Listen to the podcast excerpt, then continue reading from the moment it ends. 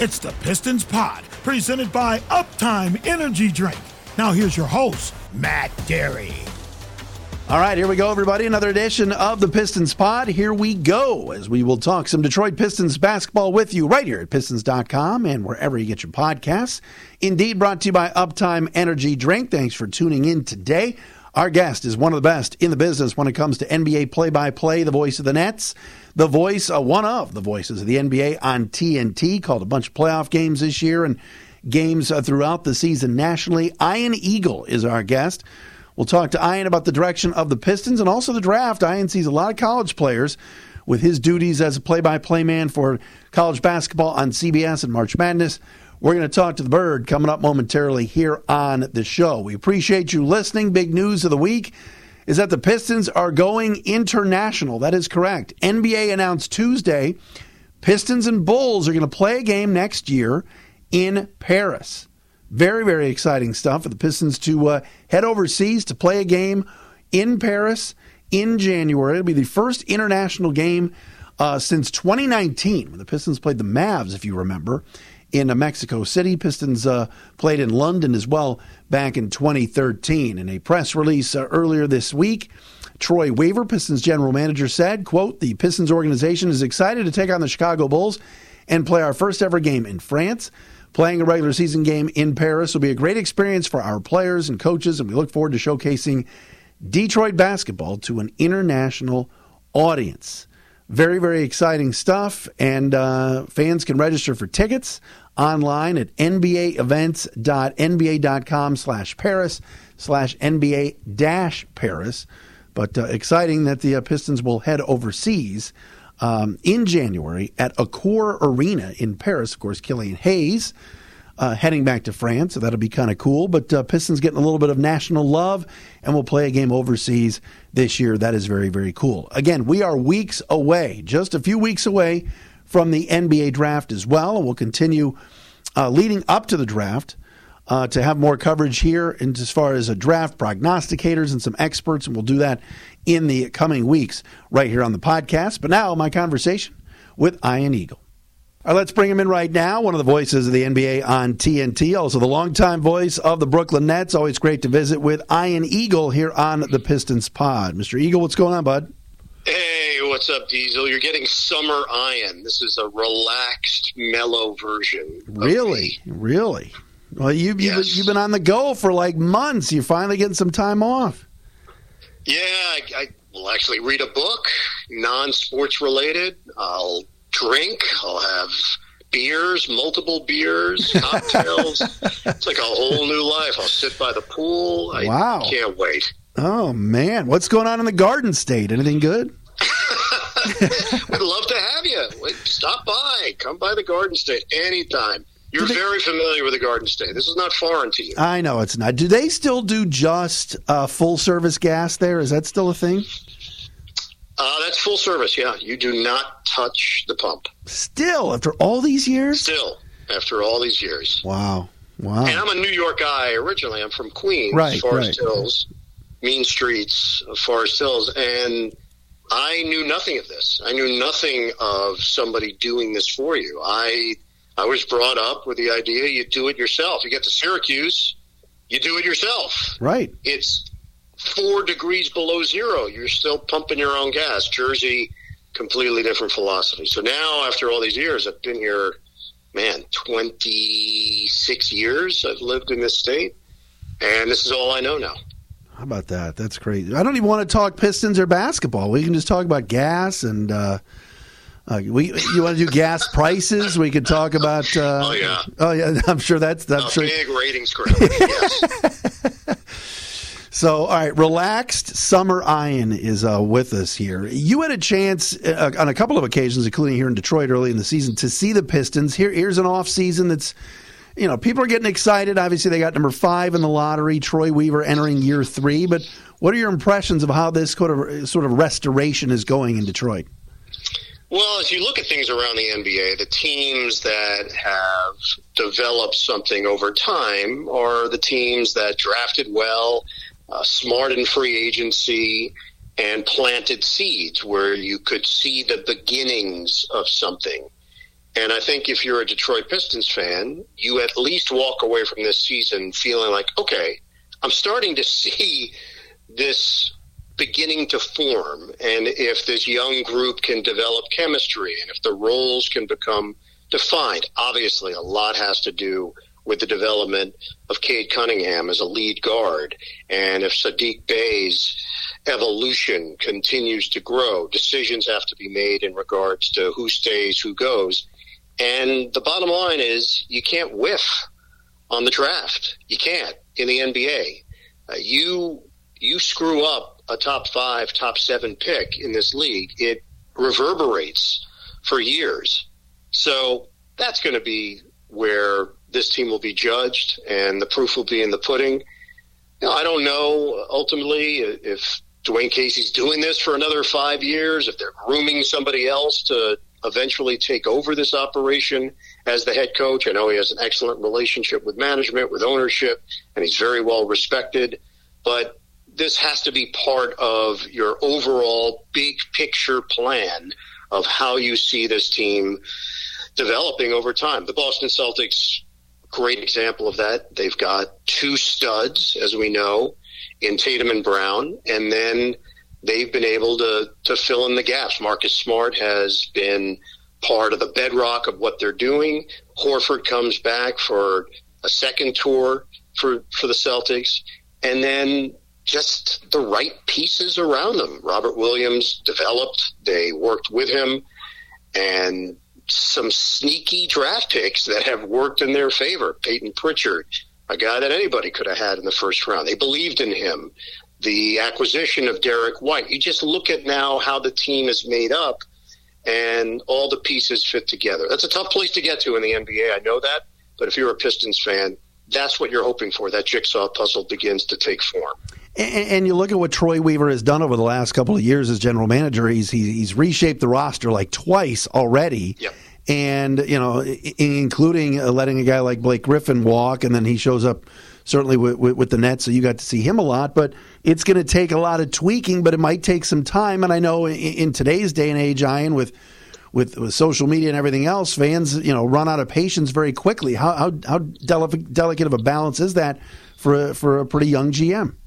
Yeah, it's hard, and you're also running a business as well. So it's not as simple as just, hey, wait, wait it out. We're asking you to stay patient.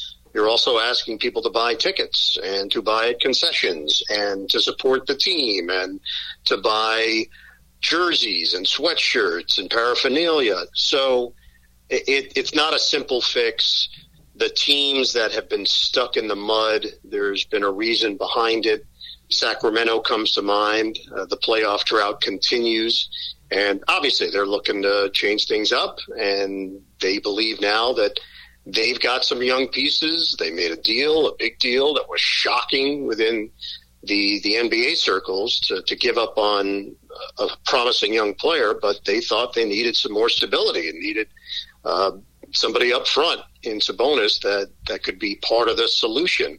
I get it. These are these are very difficult choices that you make, and when you're in a market where you're not necessarily attracting the biggest free agents every time around, you've got to get creative and you've got to take some risks and you've got to take some chances.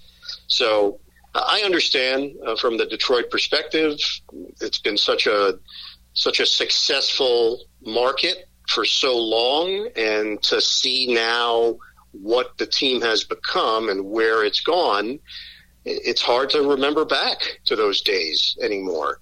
And uh, nobody gives you a whole lot of credit for what you did 10 years ago, 15 years ago, 20 years ago. I did uh, an interview the other day in uh, the New York area about the Nets and their run in the early 2000s and how the run really came to an end in that seven game loss to yep. the Detroit Pistons. Yep. And as we know, that was a championship team. Uh, and I look back on that squad. The Nets had beaten them the year before, if you remember, in yep. the playoffs. They yeah. swept them. And they had all of the right ingredients at that point. They made the coaching changes we know, going from Carlisle to Larry Brown and then everything came together. And when you do it, it just feels like, oh yeah, this was meant to be. But it doesn't happen with a finger snap. It it really does require uh, so much forward thinking, and, and the hope is that uh, the Pistons finally have some pieces to build around. You bring up great memories. Pistons Nets, uh, Lucious Harris, Kerry Kittles. Yep. Where are the Where are those guys these days? It's kind of cool to, to reminisce and think about that. Tayshaun Prince, by the way, the, the block of Reggie Miller. I believe it was 18 years ago the other day. I mean, 18 crazy. years ago. That is crazy.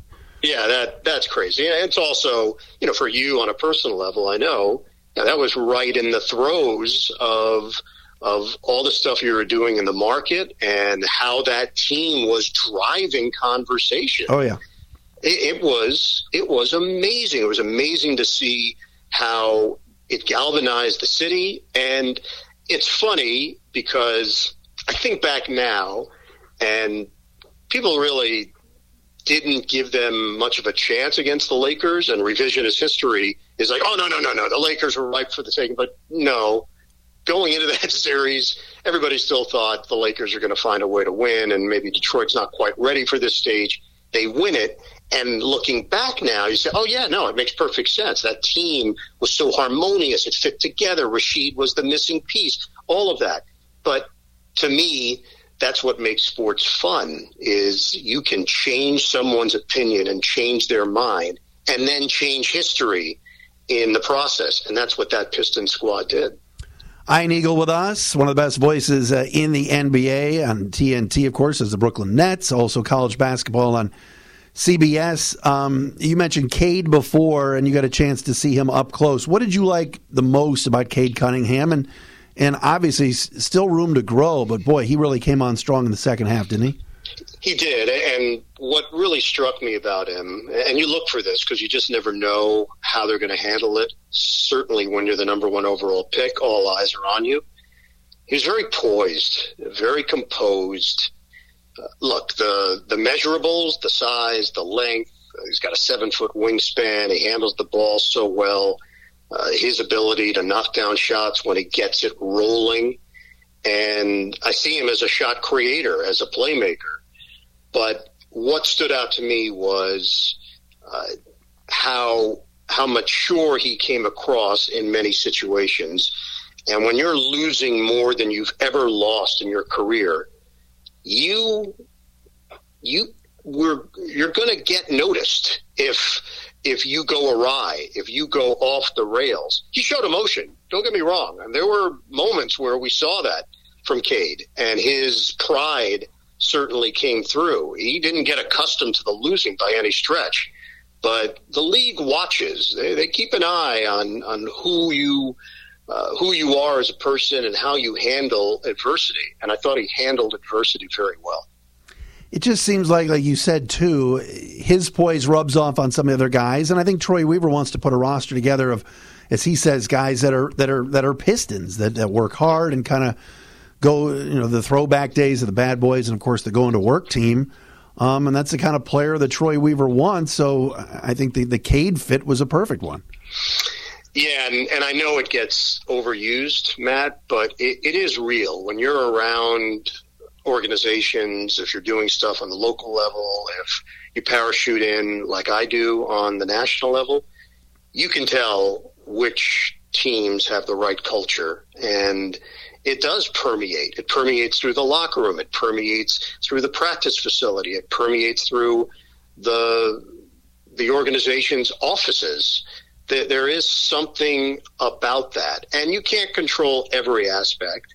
And don't get me wrong, you know, I'm I'm privy to some things, but I I'm not exposed to all of it. I, I also see what they want me to see, but PR directors and coaches, you get a feel. When you are around the Golden State Warriors, you recognize that there's a bar of excellence that they're trying to reach. And it's not just for Steve Kerr and for the basketball team, it's throughout the entire organization.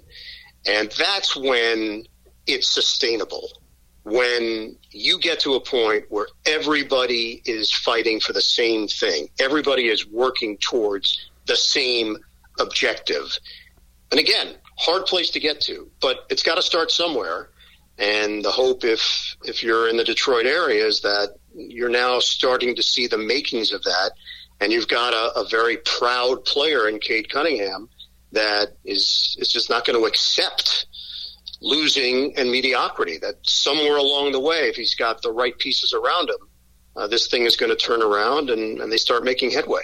Is that culture thing you talk about? Uh, does that kind of, as an example, I guess, could be a guy like Marvin Bagley, who was in Sacramento. You mentioned that before, and I want to yep. turn this into a Kings Bash session. But seriously, he was he was there. He didn't play well. Uh, he gets a change of scenery to Detroit, and some may have said nationally, "Oh my goodness, he's going from Sacramento to Detroit," and yet he played well, and the organization is very interested, obviously. And Troy Weaver has said this about about bringing him back. Yeah, 100%. And that's a great example.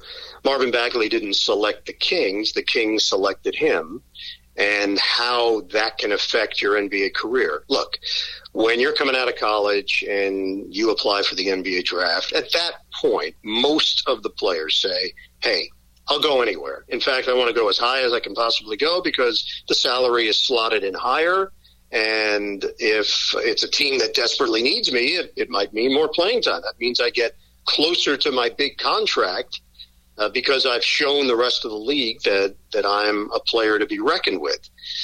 But there is the other side to that. And that is uh, you end up in an organization that has not figured out what the, the formula is in terms of winning. And you get to be part of the blame and you get labeled. And I think Bagley is is one of those players. You know, it, it's interesting how it works because Sacramento's on the West Coast, and you know, I don't. They're never on national TV, so he's not getting a whole lot of exposure on that front. And eventually, he just becomes part of the narrative, fair or unfair. There are plenty of people in the NBA that form opinions based on what others say, and not from the eye test. So Bagley, the, the word bust was being tossed around unfairly.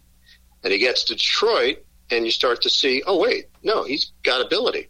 There, there's a reason why he was a standout at Duke and why he was highly coveted coming out of the college basketball ranks. And when I say culture, it's not as simple as as what I mentioned earlier. It, it, it is deeper, but that also plays to communication and how situations are handled and how the front office communicates with its players and with its coaches and how that works in unison and what's expected of the players. You know, that's that's the crazy part. What seems like an obvious for most teams doesn't always happen. The Golden State Warriors have uh, a gentleman by the name of Raymond Ridder, who's their PR director, and he just communicates right away with the players that get to Golden State. What's expected of you? Hey, look, I'm going to ask you to do this. This is a post game interview, and there, there's no there's no option of no. He says, I'm not going to hit you over the head with it. I'm not going to force you to do things that are unnecessary. But if we ask you, it means we deem it necessary. It's important within the league. It's important with the media partners. It's important within our community. And that's how it's dealt with. And that's it. It, it, there's no question. Just look right. after any Warrior game. Yeah. When Kevin Durant was on the squad, he was a frequent post game interview because that's what was expected. And in other cities, by the way, it doesn't happen that way. Hmm. Ian Eagle with us. We love talking to him from the NBA on TNT. Did a bunch of the uh, national games, uh, certainly this season, and of course in the playoffs. Also, the voice of the Brooklyn Nets. Ian, you've done a ton of college games. You've seen a lot of Big Ten players especially with your CBS uh, Saturday and Sunday games.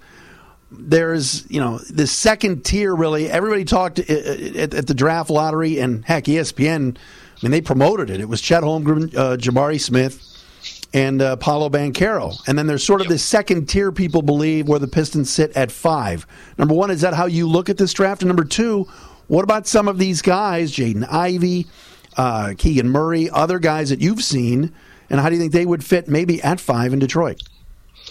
Yeah, first on Murray, uh, didn't have Iowa this year, had him last year a couple of times. Very impressed by him and saw the improvement.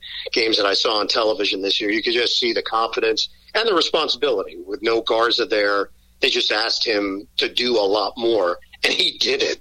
versatile piece. He's the perfect modern NBA player in that you can't label him or put a position on him. Uh, I think he's going to be a successful pro. Uh, look, as we talked about early in our chat, you can't miss. So you got to be sure that that this is the guy that fits in to to what it is you're trying to do. Jaden Ivey, I had in the NCAA tournament. He did not play well in that shocking loss to St. Peter's. Uh, there were times where I thought he was going to take over the game, and he didn't. I can't judge it off of one game. That's the only live game that I saw him play as as a collegiate player. I see what everyone's getting gaga over the the Russell Westbrook type of abilities where he can really put pressure on you, both sides of the ball, pressure as a defender and pressure as an offensive player because he's just quick and strong and athletic and he's got a jump shot. It, it just wasn't working that particular day, but the numbers do show that he's improved in that area. You know, if I'm the Pistons, how does that all fit? Would that fit with Cade Cunningham? That that's a deeper dive they're going to have to do to to really understand whether or not that's the backcourt they want to build around down the road. But uh, I think those are the two names that are probably going to pop up quite a bit from where the Pistons are based simply on how you laid it out. Those three names in some order. I've seen them in in a different order depending upon yeah. who's doing the prognostication. I've seen Banchero one. Uh, I've seen Smith one, and obviously we know with Holmgren that uh, odds are he very well could go number one. So it, it's right now up in the air completely. If you are uh, Piston alums uh, in the front office, at least Jeff Weltman and John Hammond in Orlando, what are you what are you doing at one? Yeah, great question. I I don't see these guys enough to tell you definitively. Oh, you you gotta pick so and so. Watched uh, Banchero throughout the the NCAA tournament. Impressed, impressed with his skill set. Uh, Smith, his dad played for the Nets. Jabari Smith. He was uh, he was a colorful character interesting guy, had a lot of fun when he was out there. It was a, a fairly short stint, but memorable for those who cover the team. It seems like his son has a very high skill level and limited that that I saw him this year, but saw him on television a couple of times and just looked like an NBA player. You you, you know the, the eye test doesn't lie when someone stands out at that level. And then the Holmgren part, boy, it could either work out perfectly that this guy absolutely transitions to the NBA game and all the things that you think he's capable of are exactly how it happens at this level. But there is that risk factor with him where you're just not quite sure. Will he get pushed around? Will he be able to get to the rim authoritatively and do the stuff that he was doing collegiately. It's scary what he's got physically. The part that, that you never know, Matt, is the mental part and how badly he wants it and how badly he's going to work. You know, Detroit, as we know, found out the hard way with Darko Milicic. Everything looked like this guy was earmarked for superstardom. And you know, unfortunately for Darko, he's going to go down as, as one of the biggest busts because of the Hall of Famers that went after him in that draft. 21 minute mark for our first Darko reference, uh, by the way. Sorry, bud. oh, could you have just imagine if the Pistons had somehow gotten number two in the lottery? It would have been just like uh, 2004 all over again. I, I really believe that. I mean, there were, how many feature stories do you think would be? Oh how ESPN would be doing like full on hot take programs around it uh, before the NBA draft. That's. I mean, look. I wanted the Pistons to get the number one pick. Sure, they get they had it last year, and you know Troy and everybody said, "Hey, look, we're fine at five. We're going to be fine." But I was just thinking, if it ends up at two, uh, this could get really this could get really yeah. ugly.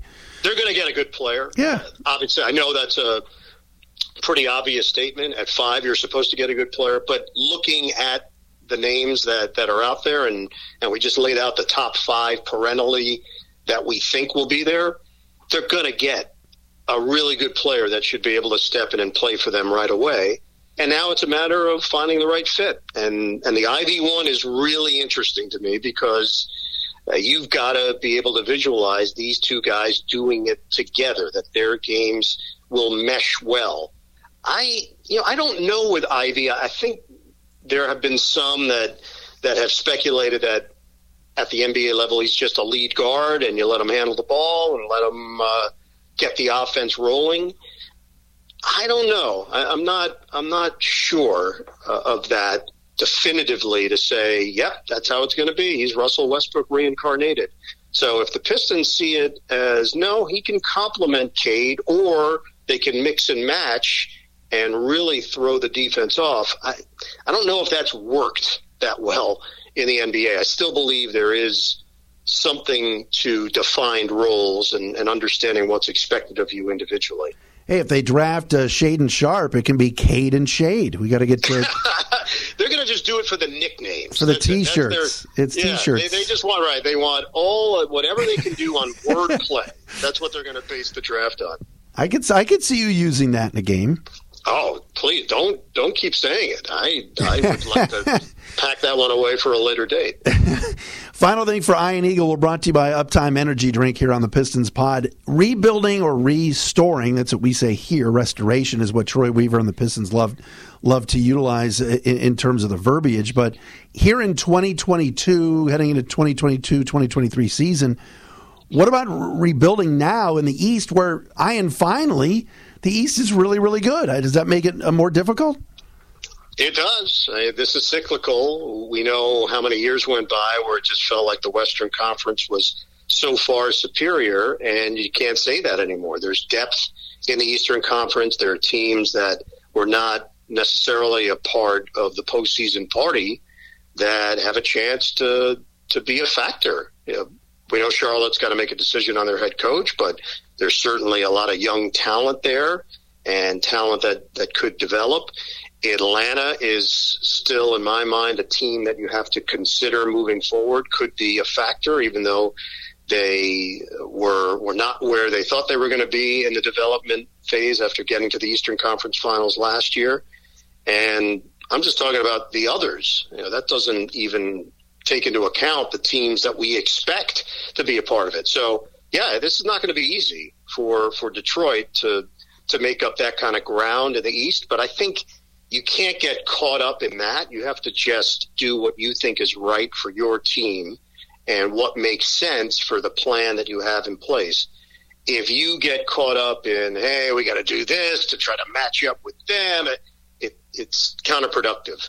Do the moves that you believe are going to get you to that point where you can be competitive once again. And and don't think of it uh, as us against them specifically the teams in the lower part of of the Eastern Conference. Just worry about you. Always enjoy the conversation my friend. Thanks for uh, stopping by all right, Diesel. I uh, I got a mojito ready for you to go. Come to the garden. State. Wow, this is uh, this is uh, this is this is R this is an R rated podcast today. See you, bud. There he is, Ian Eagle with us. NBA on TNT, the Nets, and of course, the college basketball on CBS joining us on the Pistons Pod. We're brought to you by Uptime Energy Drink. Next week, we talk more draft as we get closer to draft night right here at Pistons.com.